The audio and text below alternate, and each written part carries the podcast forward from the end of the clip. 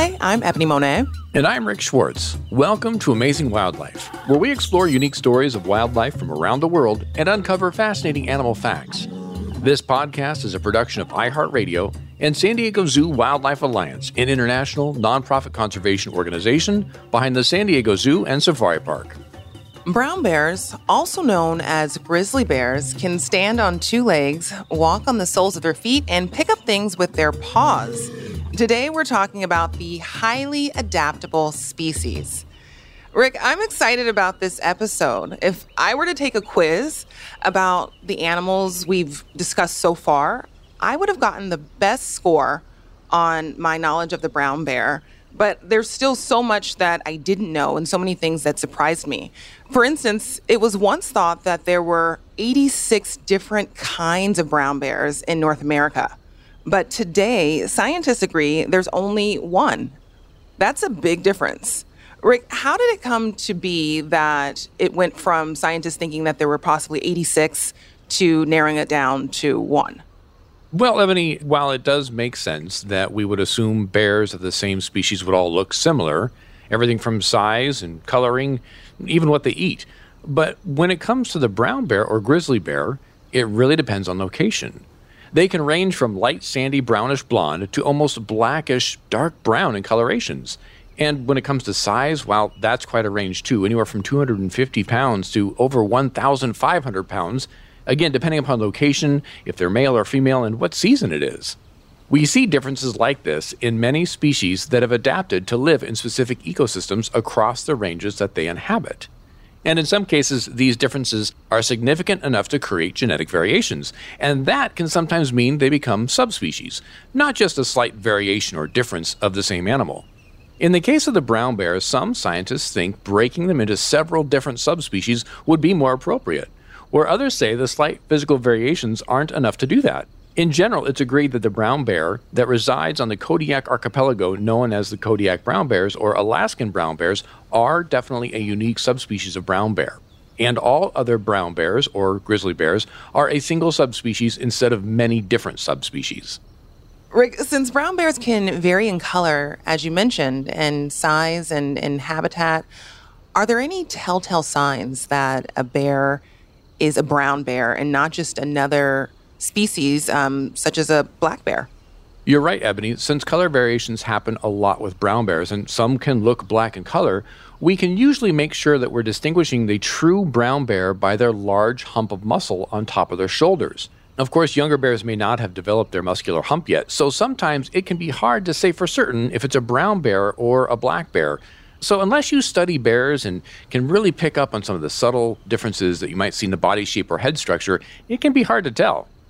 Rick, I hear people referring to the bears as grizzly bears and as brown bears, almost using the words interchangeably. Is it true that the grizzly bears are brown bears, but not all brown bears are grizzly bears, if that makes any sense? yes, Ebony. The old conundrum of the name game when it comes to wildlife. Now, it is common that we see a single species with different common names due to being found across many different regions. Therefore, the humans that live in those regions give them different names. A great example of this is the puma, mountain lion, and cougar. All the same species of cat, but because different cultures refer to them with different common names, they have all these different names. Now, when it comes to the grizzly bear versus brown bear conundrum in North America, the common name of brown bear is usually saved for those in coastal areas with access to marine life and other coastal resources as part of their food source. Whereas the bears that are considered grizzly bears usually live inland and do not have access to coastal or marine food resources. And at this time, many consider the grizzly bear a subspecies of the brown bear, much like the Kodiak bear is a subspecies. So, yes, Grizzly bears are a type of brown bear, but not all brown bears are grizzly bears. Rick, the name grizzly really stands out. How did brown bears in North America come to be referred to as grizzly bears? Well, this is actually kind of interesting, Ebony. There are two schools of thought on how the name grizzly bear came about. While many say the grizzly bear is named because its hair is grizzled, spelled G R I Z Z L E D, Grizzled hair is defined as sort of that dark hair that has silvery or light colored tips or sprinkles of gray, so hence the name grizzly bear, that's kind of how the coat looks. while others say that it comes from the term grizzly, spelled G R I S L Y. This means horrible, gruesome, or fear inspiring. You know, personally, I'm Team Grizzly with disease uh, because I don't think they're that horrible or gruesome. I think it's just, you know, they got a cool hairstyle. Where can you find brown bears? Where are they found in nature? What's their living range? This one might be a surprise for some people, Ebony. Currently, brown bears can be found in parts of Europe, Asia, and Northwest North America. There was a time when they were abundant across the Northern Hemisphere, with populations found in the Middle East and the Atlas Mountain ranges of Northern Africa as well. That seems like a really big range. Is that um, unusual? How did brown bears come to have such a large range? Oh, they're very resourceful, Ebony, and have been able to adapt to a variety of ecosystems from coastal to mountain ranges, from very, very cold climates to even milder, almost swampy climates. This kind of adaptability has allowed them to successfully thrive in many areas.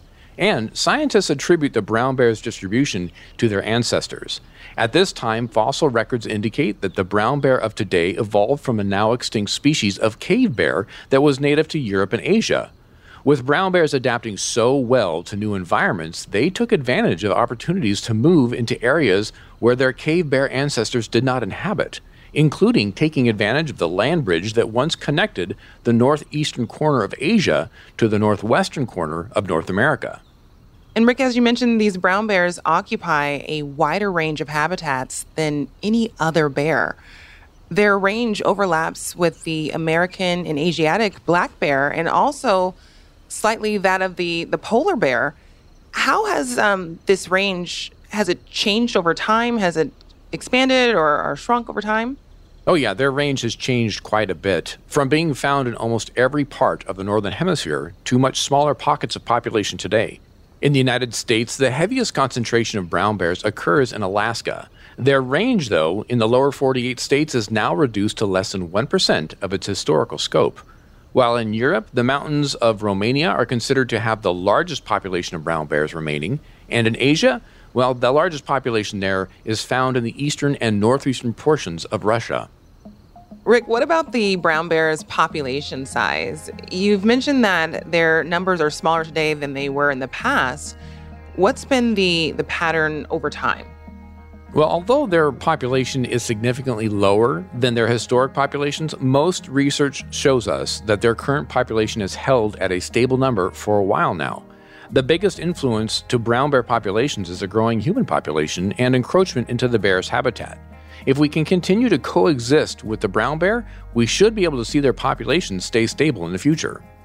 Rick, how does the location of the habitat that the bear is in how does that influence the brown bear's behavior when it comes to things like food choices? Uh, remember, Ebony, I said that brown bears are very resourceful. And the fact that they are omnivores, meaning that they eat meat and plant materials, allows for them to adapt to different environments and different seasons.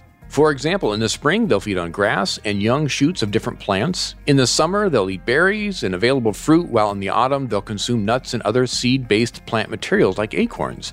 Now, additionally, they'll eat reptiles, small mammals, insects, roots, honey when it's available, and depending upon location, brown bears also feed upon larger mammals such as moose and elk, while other populations of brown bear will take advantage of salmon migrating up rivers and streams. Speaking of brown bears eating fish, besides images of, of maybe brown bears gathered together in water catching fish, they seem like they're pretty solitary. Are they are they solitary or are they considered more social? Well, it's true. I mean, brown bears will congregate when food sources are abundant, whether it's a whole bunch of berries on a hillside finally becoming ripe at the same time, or like you mentioned, when they go fishing because the fish are migrating. And although a dominance based hierarchy involving usually aggression is established in those moments, they aren't really considered social like a pride of lions or a pack of wolves. Brown bears are considered solitary, with males and females only coming together for breeding purposes, and of course, then the female brown bear raises the cubs, but once they mature, they're on their own. So technically, these brown bears are considered solitary. You mentioned cubs. For how many years will a mama bear raise and protect her cub? Well, depending upon the subspecies of brown bear, cubs will stay with their mother anywhere from two to three years. And in that time, the mother protects them from other brown bears and teaches them everything they need to know to head out on their own and be a brown bear.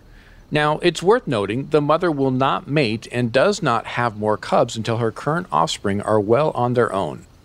Rick, brown bears serve a fascinating role in their ecosystem. Can you explain how they help keep everything balanced?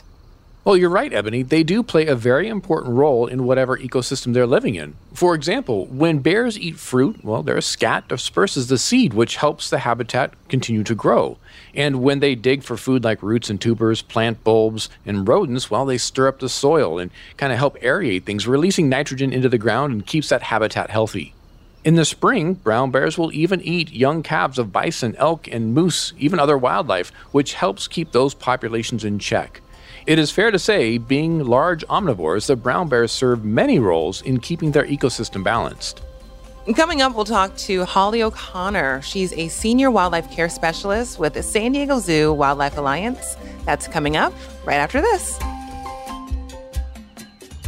Now it's time for the San Diego Zoo Minute, an opportunity for you to learn what's new at the San Diego Zoo Wildlife Alliance. A new study sheds light on global conservation efforts for rhinoceros. The study was conducted by Stellenbosch University, Animal Tuberculosis Research Group, South African National Parks Veterinary Wildlife Services, and San Diego Zoo Wildlife Alliance. They tested samples from more than 400 rhinos in Kruger National Park. Results revealed the presence of a pathogen that causes bovine tuberculosis in an estimated 15% of black and white rhinos studied. The new study has had significant implications for the park's rhino conservation and management strategies as it gives a better understanding of how domestic animals may or may not impact the health of wildlife in the area. Did you know newborn brown bear cubs produce a loud, continuous humming sound while nursing, which is believed to help stimulate their mother's milk production?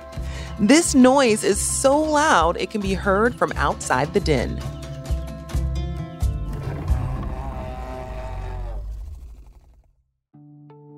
Brown bears have been in the care of the San Diego Zoo for more than a century. Now we're going to talk to Senior Wildlife Care Specialist Holly O'Connor about brown bears. Hi, Holly. Hi. So, we're talking about brown bears today, but you work with more than the brown bear. You also work with other bears, including the sun bear. But what makes the brown bear special and, and unique and stand out from other bear species? So, Ebony, they are just like every bear, it is adapted to survive in its own unique environment. And the brown bear, in particular, is uh, more of a terrestrial bear. It is the second largest of the bear species. There's eight bear species.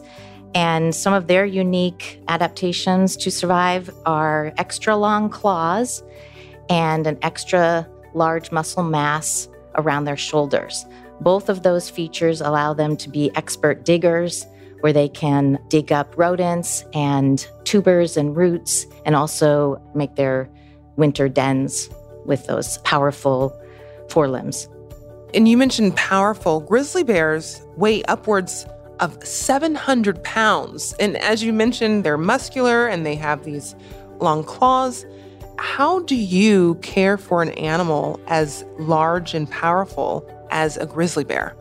So, yes, it is true that um, brown bears are large and powerful animals, and certainly we need to keep those features in mind when we're caring for these amazing animals. But just as much as you would take care in caring for a grizzly bear, you would also take care in caring for a mouse.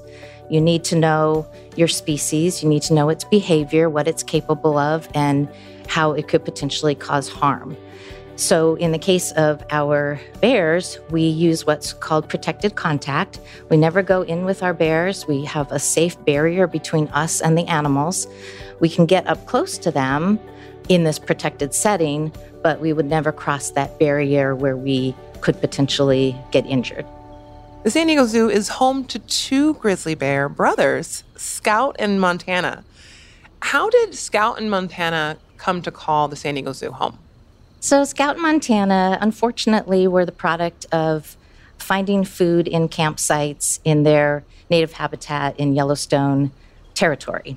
Their mother bear was doing what a good mother bear does and teaching their cubs or her cubs where um, all of the food resources are in the environment. And because people had several times left food in their campsites and didn't follow the park rules, the bears were attracted to those food items and came into close contact with human areas. Fortunately, nobody got hurt, but the park system does have like a three strike bear policy. And if a bear continues to do this behavior, they do need to relocate the animals. With the case of Scout in Montana, their mother bear had a few incidents, and now she was teaching two more bears that they could find food in camps. So the entire family did have to leave Yellowstone, and we received Scout in Montana as rescue cubs um, when they were 10 months old, and their mama went to another facility. Wow, 10 months old. Can you talk about the type of bond that develops after all that time and just how well you get to know the animal um, as a wildlife care specialist? Specifically for Scout in Montana, do they have like detectable personalities? Absolutely. Um, just like any creature, they're unique to their species and unique from each other. Scout in Montana, I've had the pleasure of working with them since they did come to us at 10 months of age. So 15 years we've worked together. And I just tell you, like, Scout is a little bit more of the little brother. He seems to rely on Montana a bit for protection and for reassurance. And Montana does act a little bit like the big brother, protecting him. I'd even heard a story from one of the people that had rescued the two cubs. They were actually captured in a trap to be able to be removed out of Yellowstone. And Scout, unfortunately, he escaped the trap and he got injured, we believe, in the process. He injured his jaw, but the staff were able to recapture him, thankfully. And when they were in the facility being held, Montana did kind of barricade himself around Scout and act as a protector towards him. So that started with them early on. And now they're adults and they they have their own requests and needs. And um, Scout really, really, really likes food. And Montana, of course, loves food too, but he's a little bit more seasonal than Scout in that he kind of takes to the seasons. He gets sleepier sooner than Scout does and is a little bit more relaxed about things. So, speaking of that, what might an observant wildlife care specialist learn from just watching Scout in Montana and how they interact and what cues might they be able to pick up on? Can you tell, for instance, if one is having a bad day? Oh, definitely. Um, they are very expressive in many, many ways. And as a wildlife care specialist, it is absolutely my job to pay attention to the bears and pick up on the cues that they give us on their needs and their wants so that they can have a healthy life, um, so that we can provide for them stimulation so that they can elicit their own natural bear behaviors. So we try to um, a look at their natural history and understand what do these bears do in the wild at different times of the year and then we try to provide experiences that mimic those those events but by the same token we pick our cues up from the actual bears because they're going to dictate the types of things they're interested in the types of foods and the types of activities so, grizzly bears once roamed throughout the entire western United States and south into Mexico. Unfortunately, they're no longer found in about 98% of their original habitat. What happened? Humans, as they were exploring the country and moving west, they were competing for resources with the bears. And this is a big, powerful animal that can be very dangerous when it comes in close contact with humans. So, as humans created roads and settlements and kind of pushed the bears out of those areas and or the bears were still there and people eradicated them they didn't want to share the space with the bears and it would probably be dangerous if they tried so the bears got pushed further and further into the wilderness and that is why they are more secluded into an area where there still is plenty of room for them to roam and gain resources. It's really about resources. So, grizzly bears are federally listed as threatened. What can be done to improve their ability to coexist with humans? Bears need a lot of space and they need to be left alone and allowed to find all of the resources they need to survive in their environment, especially in a place like Yellowstone where there's about six months of the year where there is no food for them.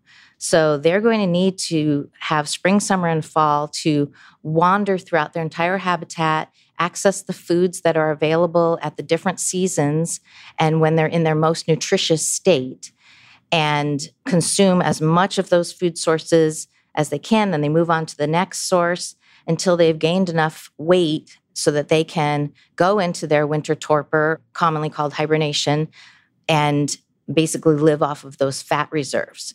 So when we disrupt their ability to find their resources and build up those fat reserves, it really impacts the bears and their ability to survive. So we want to have protected land for them that's uninterrupted, it's not fragmented. If you build roads and you drill for oil in bear habitat, that's going to disrupt their ability to get their resources that they need to survive. Another thing that people need to be aware of, of course, when you're in bear country is following the park rules where you lock up your food. When you're hiking, you want to make noise so that you don't surprise the bears. And then this is still true today, will probably always be true. Reduce, reuse, recycle. Anytime you can conserve natural resources, that helps bears because there's less drilling for oil, cutting down the trees. You're saving wood products. Plastic is made from oil. So if you conserve your plastic, that benefits the bears as well. What would you say has been the best part about working with brown bears? Bears in general are just amazing animals. And the brown bears, the grizzly bear scout in Montana, they teach me things every day. I enjoy them so much because they're very seasonal. Even in our mild California climate, they feel those seasons and they want different things at different times of the year. And it's just so much fun to pick up on those cues and provide these things for them so that they can do their bear behaviors. And when bears do bear behaviors, people watch that, they can feel a connection to them and hopefully have interest in, you know, protecting them. We've been talking with senior wildlife care specialist Holly O'Connor. Thanks, Holly. Thank you, Ebony. Thanks for listening. We hope you've enjoyed learning about the brown bear, also known as the grizzly bear. And be sure to subscribe and tune in to next week's episode, in which we bring you the story of an animal that has the word sloth in its name, but it's not related to sloths, and it can outrun a human. I'm Ebony Monet. And I'm Rick Schwartz. Thanks for listening. If you would like to find out more about San Diego Zoo Wildlife Alliance, please visit sdzwa.org. Amazing Wildlife is a production of iHeartRadio. Our producer is Nakia Swinton, and our executive producer is Marcy DePina. Our audio engineer and editor is Sierra Spreen. For more shows from iHeartRadio, check out the iHeartRadio app, Apple Podcast, or wherever you listen to your favorite shows.